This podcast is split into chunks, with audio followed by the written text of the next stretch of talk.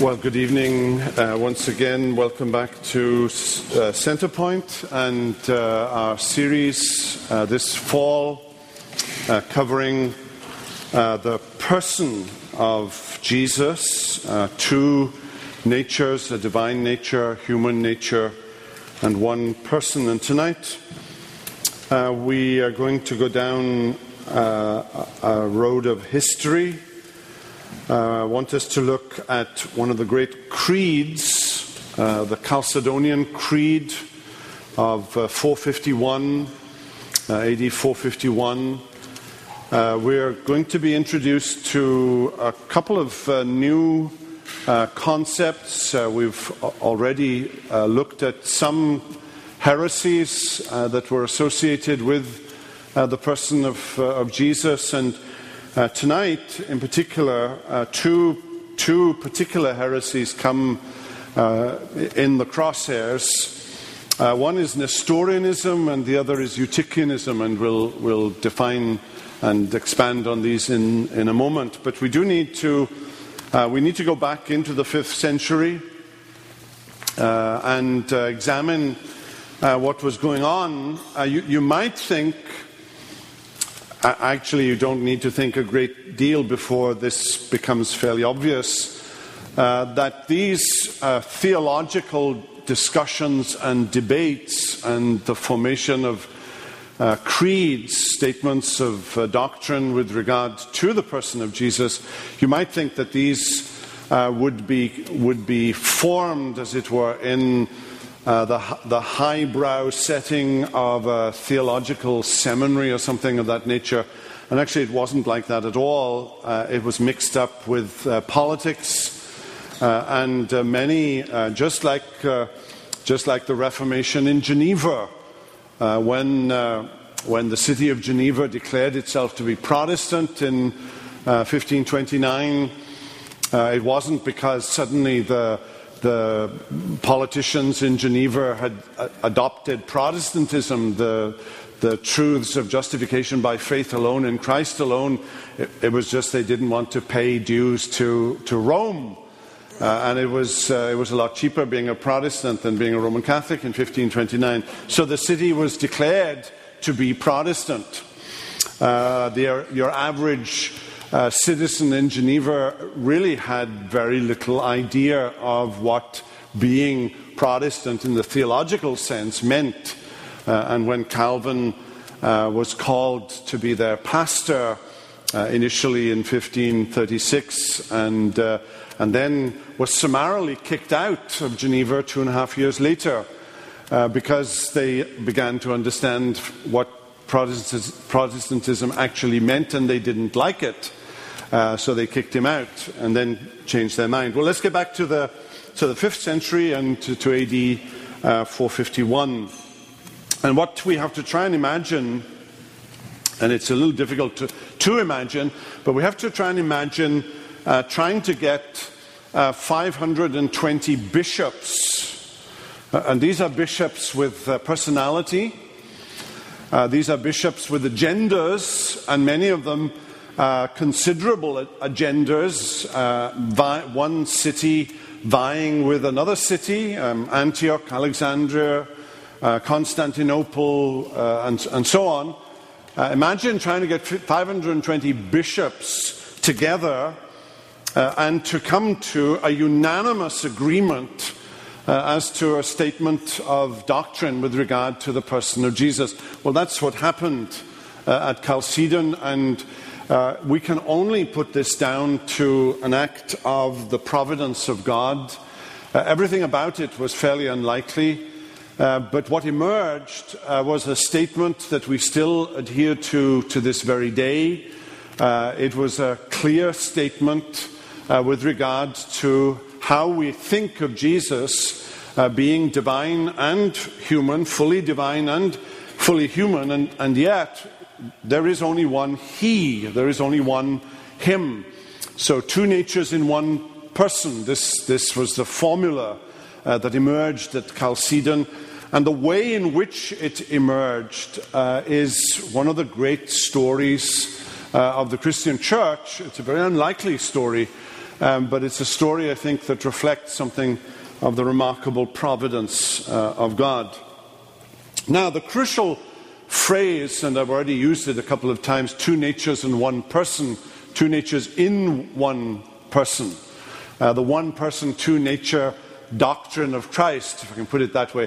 That formula, two natures in one person, was actually a formula that emerged in a letter uh, written by Leo, Leo the Great, uh, in what has come to be known as his tome. Now, when we think of the word tome, uh, we usually use it as a descriptive of something that's very big. Uh, actually, this letter was only six or seven pages long, um, but it was so important, and history has recorded it as so hugely important uh, that it has become known as Leo's Tome. And it's a, a, phrase, actually, it's a paragraph or two uh, in this letter that became uh, so very important in the understanding uh, of how we think of the relationship of the two natures, the divine and human natures of Jesus. Well, there's a, a quite an astonishing picture uh, it's a stained glass window, and it's probably an interpretation more than anything else uh, of Leo the Great. I thought I might uh, give you a little glimpse of what he might have looked like, though it's unlikely that he actually did look like that. Um, there's, a, there's a few backstories that might be of some interest as we try and put this picture together.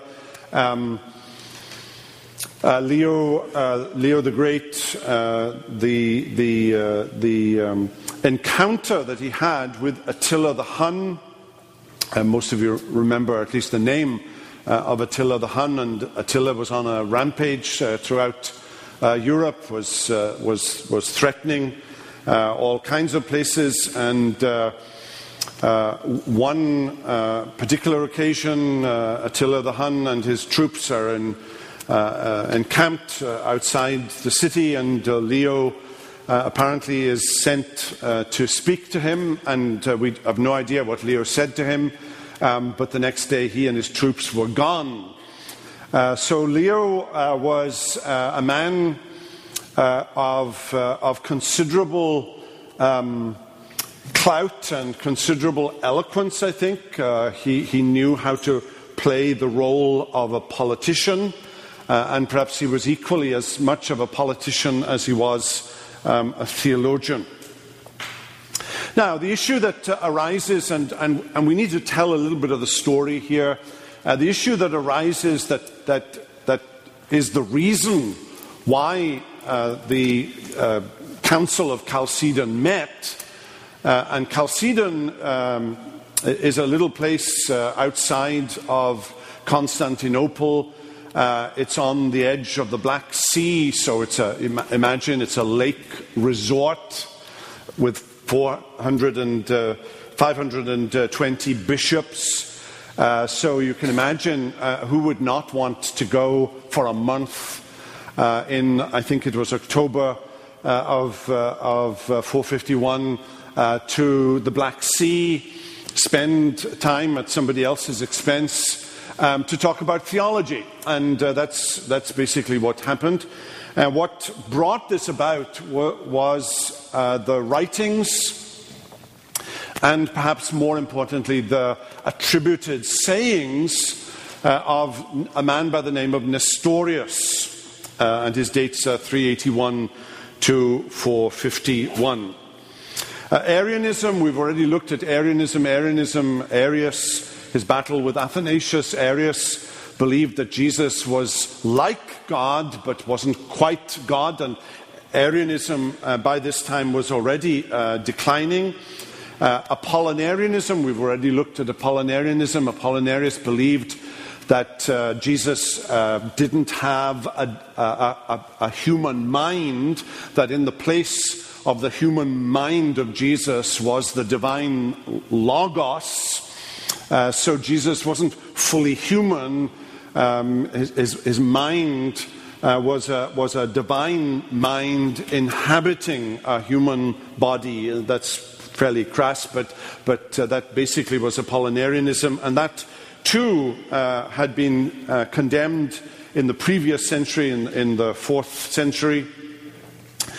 Uh, and, and now, uh, in the fifth century, an issue arises, and it arises, uh, and we'll come back to this uh, before the end of our, of, our, of our talk this evening. The issue that arises is the word theotokos. Now, you, you dear folk are not frightened of big words, uh, and so forgive me for throwing out these big words, but, but Theotokos uh, is a word that occurs in the uh, Chalcedonian Creed, in the Greek text of the Chalcedonian Creed, and is usually uh, translated, though, though inaccurately translated, as Mother of God. Uh, Jesus, uh, Mary gave birth to one who is God. So, in one sense, and remember we did talk about this uh, at, a previous occasion, that if Mary gives birth to somebody who is God, she is, at least theoretically, the mother of one who is God.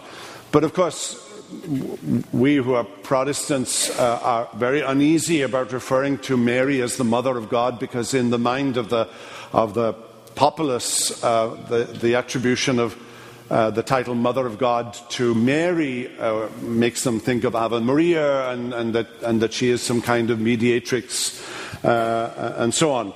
Uh, but it was over the use of this word um, Theotokos. And in the popular mindset, this man, uh, Nestorius, was viewed as, as denying. as denying this attribution of, of Theotokos.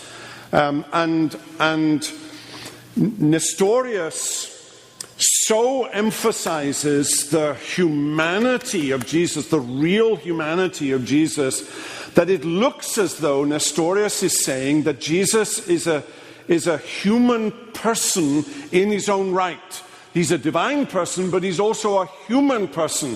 So it looked as though Nestorius was suggesting that Jesus is, is somehow two persons. Um, the psychology of that is probably fascinating. Uh, what, that, what that might mean uh, in terms of having two, two, uh, two distinct capacities that we, would, that we would think of him as two individual persons. There is the person who is the divine person, and there is the person who is the, the human person. Now, whether Nestorius actually believed that is probably doubtful. Uh, Nestorius is one of these people that we don't really know anything about except what his enemies said about him.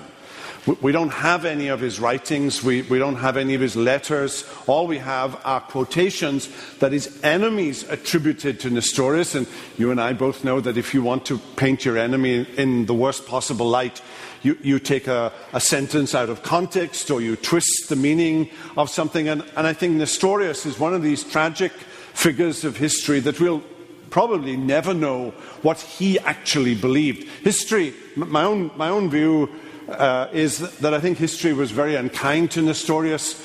Um, I, I, think his, his enemies, for political reasons, I think Nestorianism is a heresy, but whether Nestorius was a Nestorian, you following, is probably doubtful. And I think history has not been kind to um, Nestorius. Now, very quickly, there were two schools of thought uh, uh, resident in two fairly prominent cities. And, and, this means not just two schools of theology, but two centers of political influence uh, who, which city has the most influence uh, on the church. And there was the so called School of Antioch uh, that laid uh, a lot of stress on the, on the divinity, the divine nature of Jesus. And, um, uh, and, and it is in that school of thought. Uh, that Nestorius probably resides. And then there's another school of thought, the so called uh, Alexandrian, uh, the, the, city on the north coast of Africa. Uh, Alexandria was, a, was a, an enormous influence uh, for Christianity in the first five centuries. Uh, and, uh, and there was the Alexandrian school that laid a, an enormous amount of stress on the humanity of Christ. the, the, the opponent to Nestorius is a man by the name of Cyril Uh, Cyril of Alexandria, he was the bishop of Alexandria. And, uh, and Nestorius, of course, is the bishop of Constantinople, and that's why the, the council would meet, not in Constantinople, but in the, in the lake resort a few miles from Constantinople in, in Chalcedon. Uh, the, so the chief opponent of Nestorius is a man by the name of Cyril, Cyril of Alexandria, the bishop of uh, Alexandria. And what Cyril emphasized was that Jesus, when you think about Jesus, whether you think about him in terms of his divine nature or whether you think of him in terms of his incarnate human nature, there is only one he, there is only one him. And that was, that was a very important concept. It still, to this very day, remains a very important concept. If there's one thing, you, you might forget all of this history before you're out of the door uh, this evening. But if there's one thing that will help you, I think, when you think about Jesus, there's only one He. I, th- I think that, that concept, that idea, is, a, is a, just a very, very important idea. And it's a very important truth, I think, about Jesus. There is only one Him.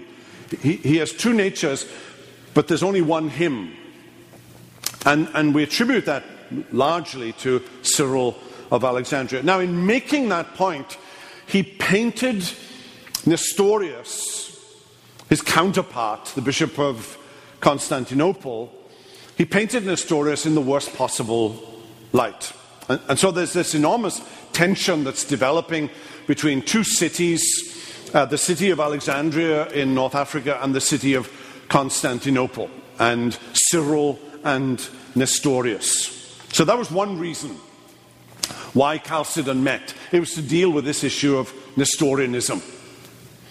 The second reason why Chalcedon met was an, another person altogether by the name of Eutychus. And Eutychus's dates uh, are almost parallel, almost parallel to that of Nestorius, uh, 378 to 454.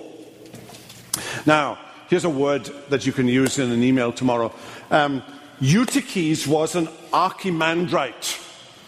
Now, an archimandrite is an office in Greek Orthodoxy. You know, we, we talk about uh, bishops and so on. Well, an archimandrite is, is, is a, a little below a, a, bishop. He was the superior abbot uh, in Greek Orthodoxy. In other words, he ran uh, the monastery um, and he wasn't quite a bishop, but he was, he was the next one down in the pecking order in Eastern Orthodoxy, right? The, this, is, this, is the Eastern, uh, this is the Eastern side of the church. When you think of Constantinople, you think of the, of the Eastern church. When you think of Alexandria, you think of the Western church, more or less. Um, but this is the Eastern uh, church. And uh, Eutychus was a was an archimandrite. I'm, I'm, not sure what context you'd ever use that word in a sentence, but it's just a, it's one of those words I, I, like, I like the sound of, an archimandrite. Oh, yeah, he's an archimandrite. Um, uh, he's not quite a bishop, but he's, he's, he's, he's one down in the pecking order. And what Eutychus said was this that Christ is not divine or human, he is a third thing. Uh, what in Latin uh, we would call a tertium quid, a third thing. And if you want to be, if you want to be uh, sort of crass about it, think of two chemicals.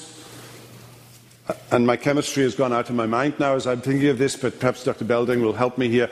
Yeah, two chemicals, and, you, and, and when you pour the two into a thing, you've got a third thing. So you give me an example. I'm putting you right on the spot. You need two chemicals. If, right.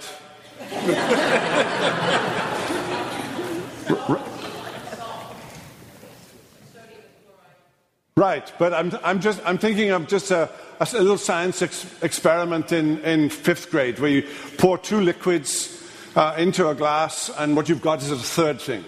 Right? They've chemically reacted, and it's neither one or the other now, it's something else. Forget it.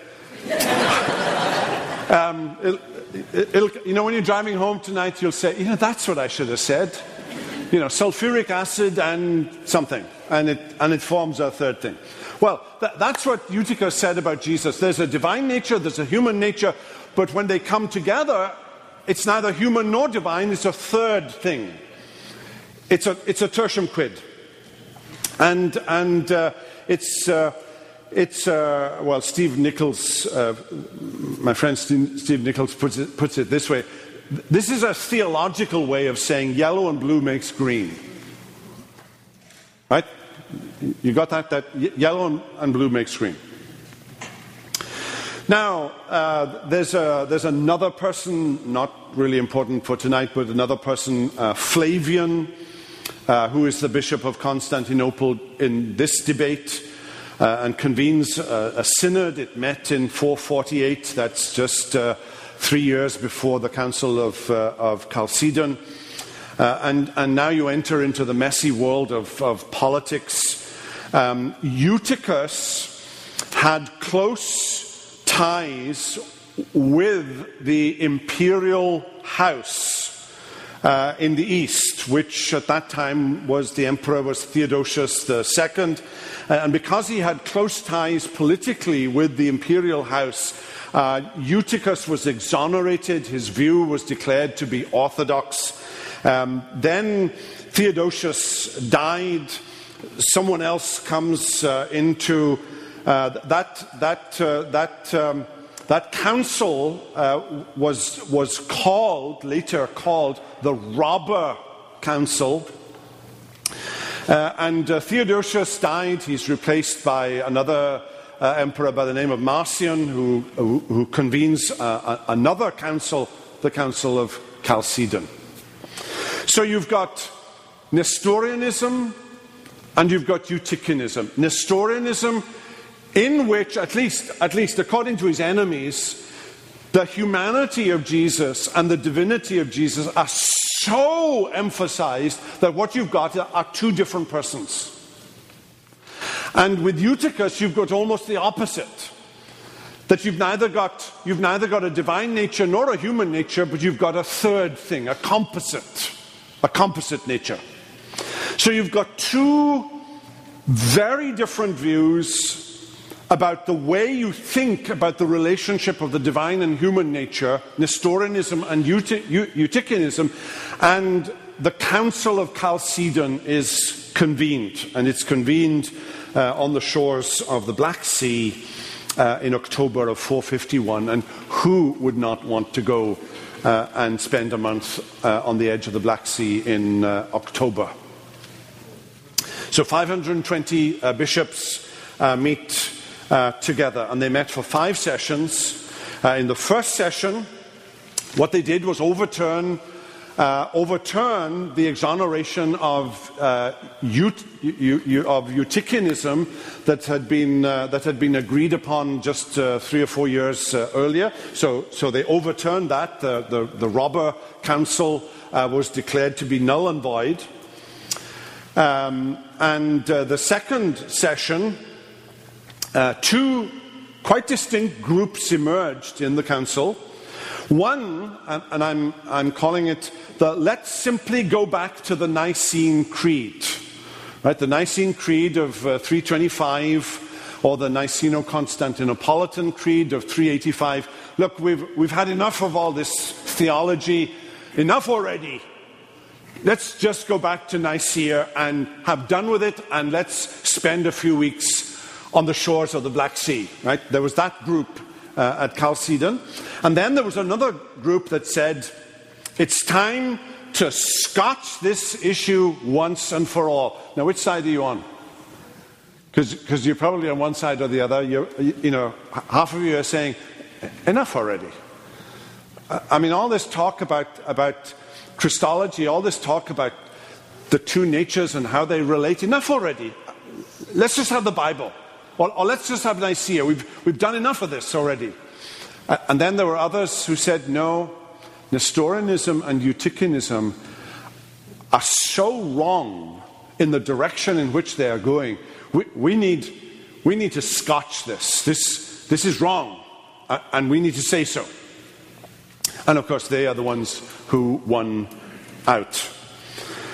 In the fourth session, um, this, this letter that Leo had written, it, it had been scotched.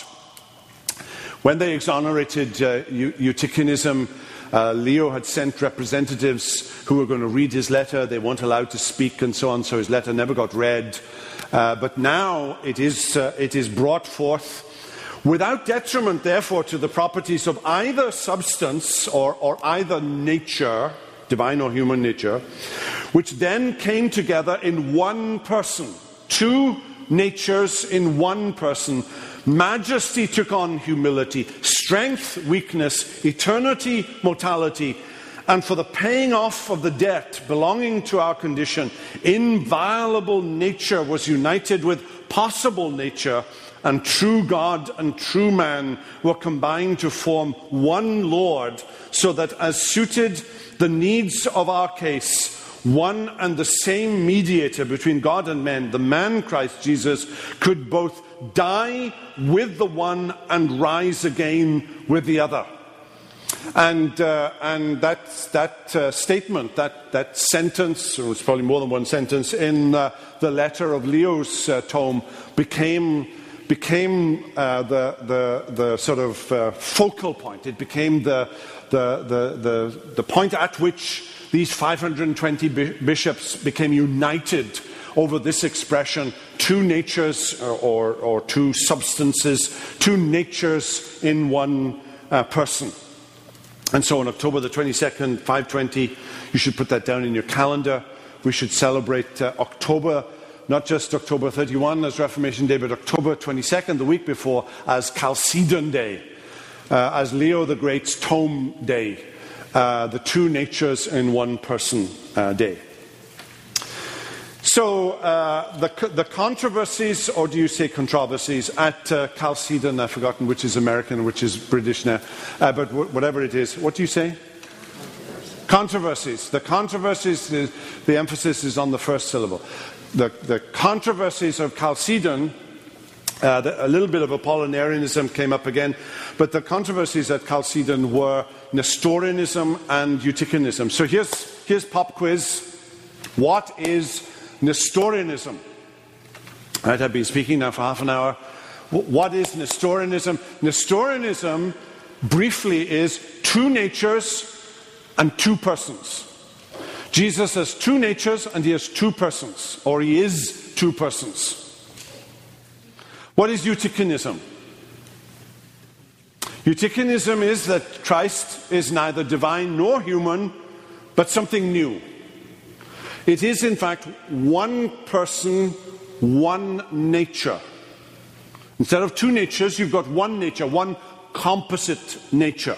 One is a, devi- a denial one is a denial of the one person of Jesus, and one is a denial of the two natures of Jesus. Right? So Nestorianism denies that Jesus is one person. Eutychianism denies that Jesus is two natures. That's why the formula two natures, one person becomes the most important formula uh, of Chalcedon. Now, what are the key concepts then of Chalcedonian Christology? Well, let me, let me enumerate them along uh, four statements. N- number one, that in Christ there are two natures. There is a divine nature that is fully divine, and there is a human nature that is fully human. Two, each nature retains its own specific properties. Right? All the attributes of the divine nature belong to the divine nature of Christ. All human attributes, true human attributes, belong to the human nature of Jesus. Three, the two natures do not constitute two persons, but one. Right? That's a statement against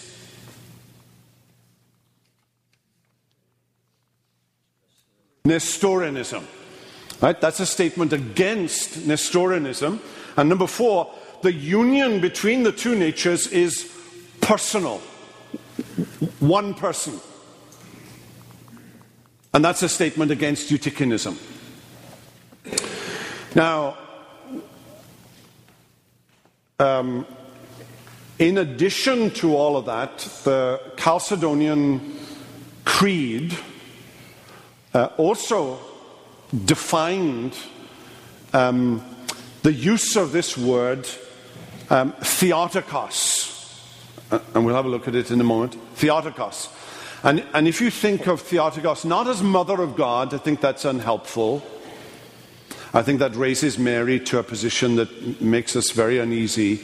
I, I think that it is true to say that Mary is the bearer of one who is God, and God bearer rather than mother of God.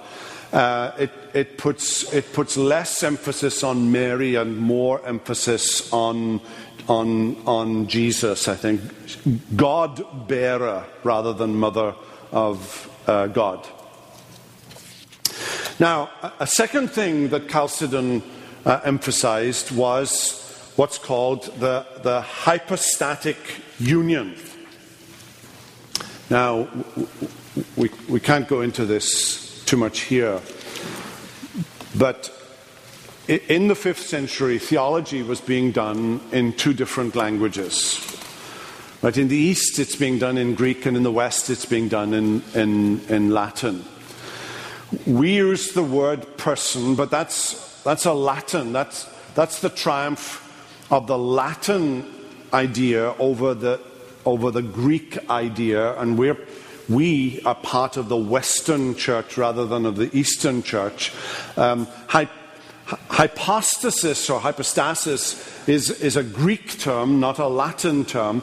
But just for, the, just for now, and, and this isn't strictly true, and there are a couple of people in this room uh, who, who, can quibble with me after about it. Um, but j- just, just for now, hypostasis and person are equivalents. They're synonyms. It's just that one is Latin and one is Greek. Now, that's not absolutely true, but, but it's true enough that I can get away with it for a minute. Um, Jesus has two natures and one person, or two natures, and the union of those natures is a hypostatic union. It's a union in one person. There's only one He. It's not a union by amalgam. It's not a union by coming together and changing and morphing, nor is it a separation. There is a union of these two natures, and that union is a personal union, it's a hypostatic union. Now, that, uh, that idea of hypostatic union is, in my opinion, altogether unique. Right? There is no analogy, I think. There's no illustration that really fits the bill. A, a lot of attempts are made to illustrate how it is that the two natures, one person, can be illustrated. Um, some have tried to illustrate it uh, by referring to the three persons in the Godhead. But, but that breaks down because the Trinity is three persons, and, and here we're talking about two natures and one person. Uh, the, the, the analogy just doesn't work. And others have used uh, the analogy of uh, the, the, way the soul and body relate uh, in, in, a human, in a human being. And again, and again, I think that breaks down the soul and body are not two distinct natures, but actually they're two aspects of one nature, the human nature. We're going to close that door. Um, two natures, and they come together in one person. There's only one He.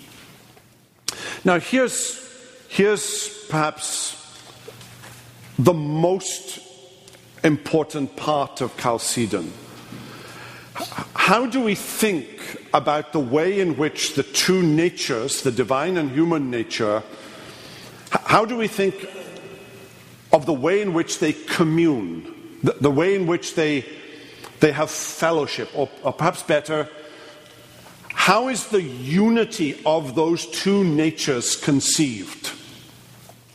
Now, we've been saying uh, several times in the course of the last few weeks that in the incarnation, the human nature of Jesus does not plug into the divine nature and, and receive and receive bits or parts of the divine nature sort of transmuted to his human nature. We've been thinking of it in terms of his knowledge, for example, that in the human nature of Jesus, Jesus has a human mind, and that human mind is a limited mind. He, he, that mind uh, would not be cognizant, say, of the formula for benzene uh, or who the Prime Minister of, uh, of Britain was in 1943 or, or, or, information of that kind. That was not information that the human mind of Jesus would have possessed. Now, we tend, right, and, and, and we do tend to be Apollinarian in the church, in the, in the church of 2013, because we tend to say and we tend to think that every now and then, as we read the Gospels, the divine mind of Jesus is informing the human mind of Jesus. And I've been saying to you, know that the uniqueness of Jesus does not lie in the fact that his divine mind is imparting information to his human mind, but that he is upheld and gifted and, and, and, and supported at every step by the Holy Spirit. And, and we should think of the incarnation of Jesus in the same way that we think of an Old Testament prophet. The fact that Jesus could commit, that, that Jesus could perform miracles is not in and of itself proof that he is divine any more than it was for Moses or Elijah, both of whom could perform miracles. It, it means that he was gifted by the Holy Spirit. I am not denying that he was divine. He was fully and absolutely divine. But how does the divine and human, how do the divine and human natures of Jesus find their unity? And they find their unity in the one person, the one He. So you can say things like, He knows everything and He's limited in knowledge. He is everywhere present, and he is confined to one zip code at any one time. Right? Because he, has a, he has a divine nature and he's a human nature. And, and your mind is, your mind is uh, reaching for an analogy that you probably can't find. Because this is, this is altogether unique. There, there is no one like Jesus. And I say it again there is no one like Jesus. One person and two natures. So, um, the Chalcedonian Creed gave expression to what's called the communicatio idiomatum. That's a Latin expression. The communion of properties. How do the properties of the divine nature and the properties of the human nature find communion? And they find communion in the one person, the one He.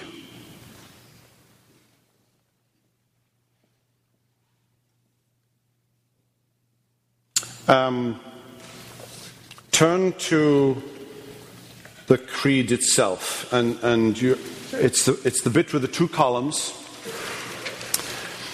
Um, and I thought it'd be fun for you to see the original in Greek, but uh, just, just follow the one on the right hand side in English. Um, this, this, this is the Chalcedonian Creed of 451, and let, let's, uh, let's look at it together. You know, and, and, and we tend to be rather postmodern about creeds, just as we are fairly postmodern about history. Whereas for the reformers, right, for, for the likes of Luther and Calvin, or for the likes of um, the Westminster Divines, um, these creeds were definitive. Now, only the Bible is inerrant. But there's a sense in which, you know, when you get into a car, you, you, you, don't, need, you don't need every time you get into a car to, to read a physics manual to assure yourself that when you get into this car, it's actually going to work and it's not going to kill you just by getting into it and driving it. Now, you can do crazy things and people can do crazy things. That's not my point. But, but, but after a while, you don't, you don't have to reinvent the wheel every time you get into a car. And, and creeds are like that. Creeds are statements of truth that have been hammered out that, that say this is the best way to put together all that the Bible says about Jesus. So let's look at it. We then, following the Holy Fathers, now this is the fifth century, so there have been a lot of Holy Fathers since, since, uh, since 451, you understand. We then, following the Holy Fathers, all with one consent, and they were unanimous. Imagine 520 bishops unanimous. With one consent, teach men to confess one and the same Son, our Lord Jesus Christ, the same perfect in Godhead, divine nature, and also perfect in manhood, human nature. Truly God and truly man, of a reasonable, read, rational soul, or, or if you like, mind, right? That's a statement against Apollinarianism, because Apollinarius believed that the Logos inherited the human mind of Jesus. Jesus had a human mind, he had a reasonable soul. That expression, by the way, is in the Westminster Confession. They just lift it straight out of the Chalcedonian um, Confession. Right? Truly man of a reasonable soul and body, consubstantial, co essential with the Father Right? His divine nature isn't any different from the divine nature of the Father. Who are they getting at? Hmm, the Arians. The Arians who had said that Jesus was divine, but he wasn't quite as divine as the Father. He, he, was, he, was, he was like God, but he wasn't God. So Chalcedon reaffirms consubstantial co essential with the Father according to the Godhead, and consubstantial with us according to the manhood. So he doesn't have a different kind of humanity than ours. Now, he's without sin, but he has, a, he, he has humanity like we have humanity body, soul, mind, psyche, affections, and so on. In all things, like unto us without sin begotten before all ages of the Father according to the Godhead. And in these latter days, for us and for our salvation, born of the Virgin Mary. If you, if you pop over to the left hand side to the Greek that's underlined, do you see it? Theotoku, Theotokos. There's that, there's that word that brought about the Chalcedonian uh, uh, council. The council of council was brought because of issues about what does Theotokos actually mean. And uh, rendered here, the mother of God, actually, I, I prefer to render it as God bearer, uh, according to the manhood, one and the same Christ, Son, Lord, only begotten, to be acknowledged and here it comes. Right? This, this is the heart of the Chalcedonian Creed. To be acknowledged in two natures. Not as Eutyches suggested, one amalgam nature, but two natures, inconfusedly, unchangeably, indivisibly, inseparably. Of course, those are all negatives two distinct natures. The distinction of natures being by no means taken away by the union, but rather the property of each nature being preserved and concurring in one person and one subsistence not parted or divided into two persons, Nestorianism, but one and the same Son, the only begotten, God the Word, the Lord Jesus Christ, as the prophets from the beginning have declared concerning him, and the Lord Jesus Christ himself has taught us, and the creed of the Holy Fathers has handed down to us. It does Chalcedon.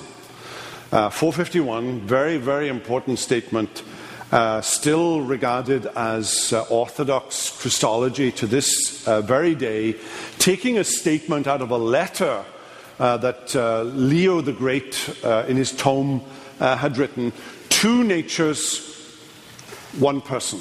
There's only one He.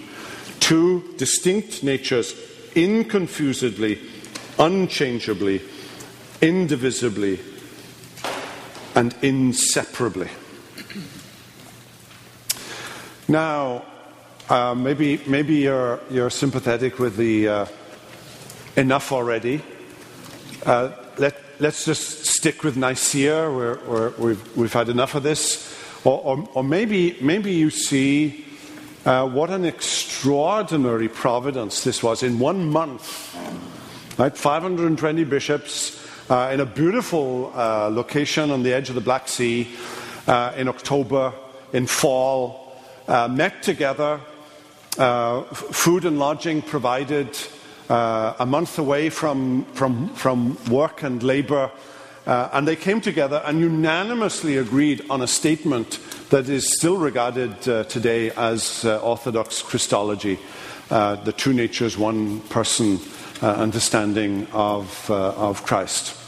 Um, I just think that's an extraordinary providence. Uh, it's, a, it's, a, it's, a, it's, a, wonderful example, I think, of God uh, in the midst of some fairly, fairly ugly politics. Uh, cities vying with each other, bishops vying with each other as to who's the grand poobah among all the bishops and so on. Uh, and uh, coming together and actually agreeing, maybe, maybe despite themselves, uh, by the overruling of God's Spirit, agreeing to a statement that still today is regarded as uh, an orthodox statement with regard to how we should understand the way in which the two natures of Jesus uh, relate in one person. The one thing, if you forget everything that I've said, which is very likely, but if you forget everything that I said, the one thing I want you to remember as you, as you think about Jesus is there is only one He. There's only one He, and He has a divine and a human nature. Well, let's pray together. Father, we, we thank you. We stand amazed in the presence of uh, Jesus the Nazarene. There is no one like him, and there never will be anyone like him. We thank you for this extraordinary providence uh, in 451 AD in October when uh, 520 bishops came together and unanimously agreed on a statement uh, as to how we should think about uh, our Lord Jesus. And uh, though there are aspects of this that uh, are confusing and, and, perhaps beyond our ability to fully grasp and understand, we, we, we thank you because we realize that unless He is truly God and truly man, that He cannot be our Savior. That we need one who is both God for man and man for God in order to save us. So grant us your blessing as we uh, think and perhaps meditate on these things uh, in the course of this coming week. Uh, and all of this we ask in Jesus' name. Amen.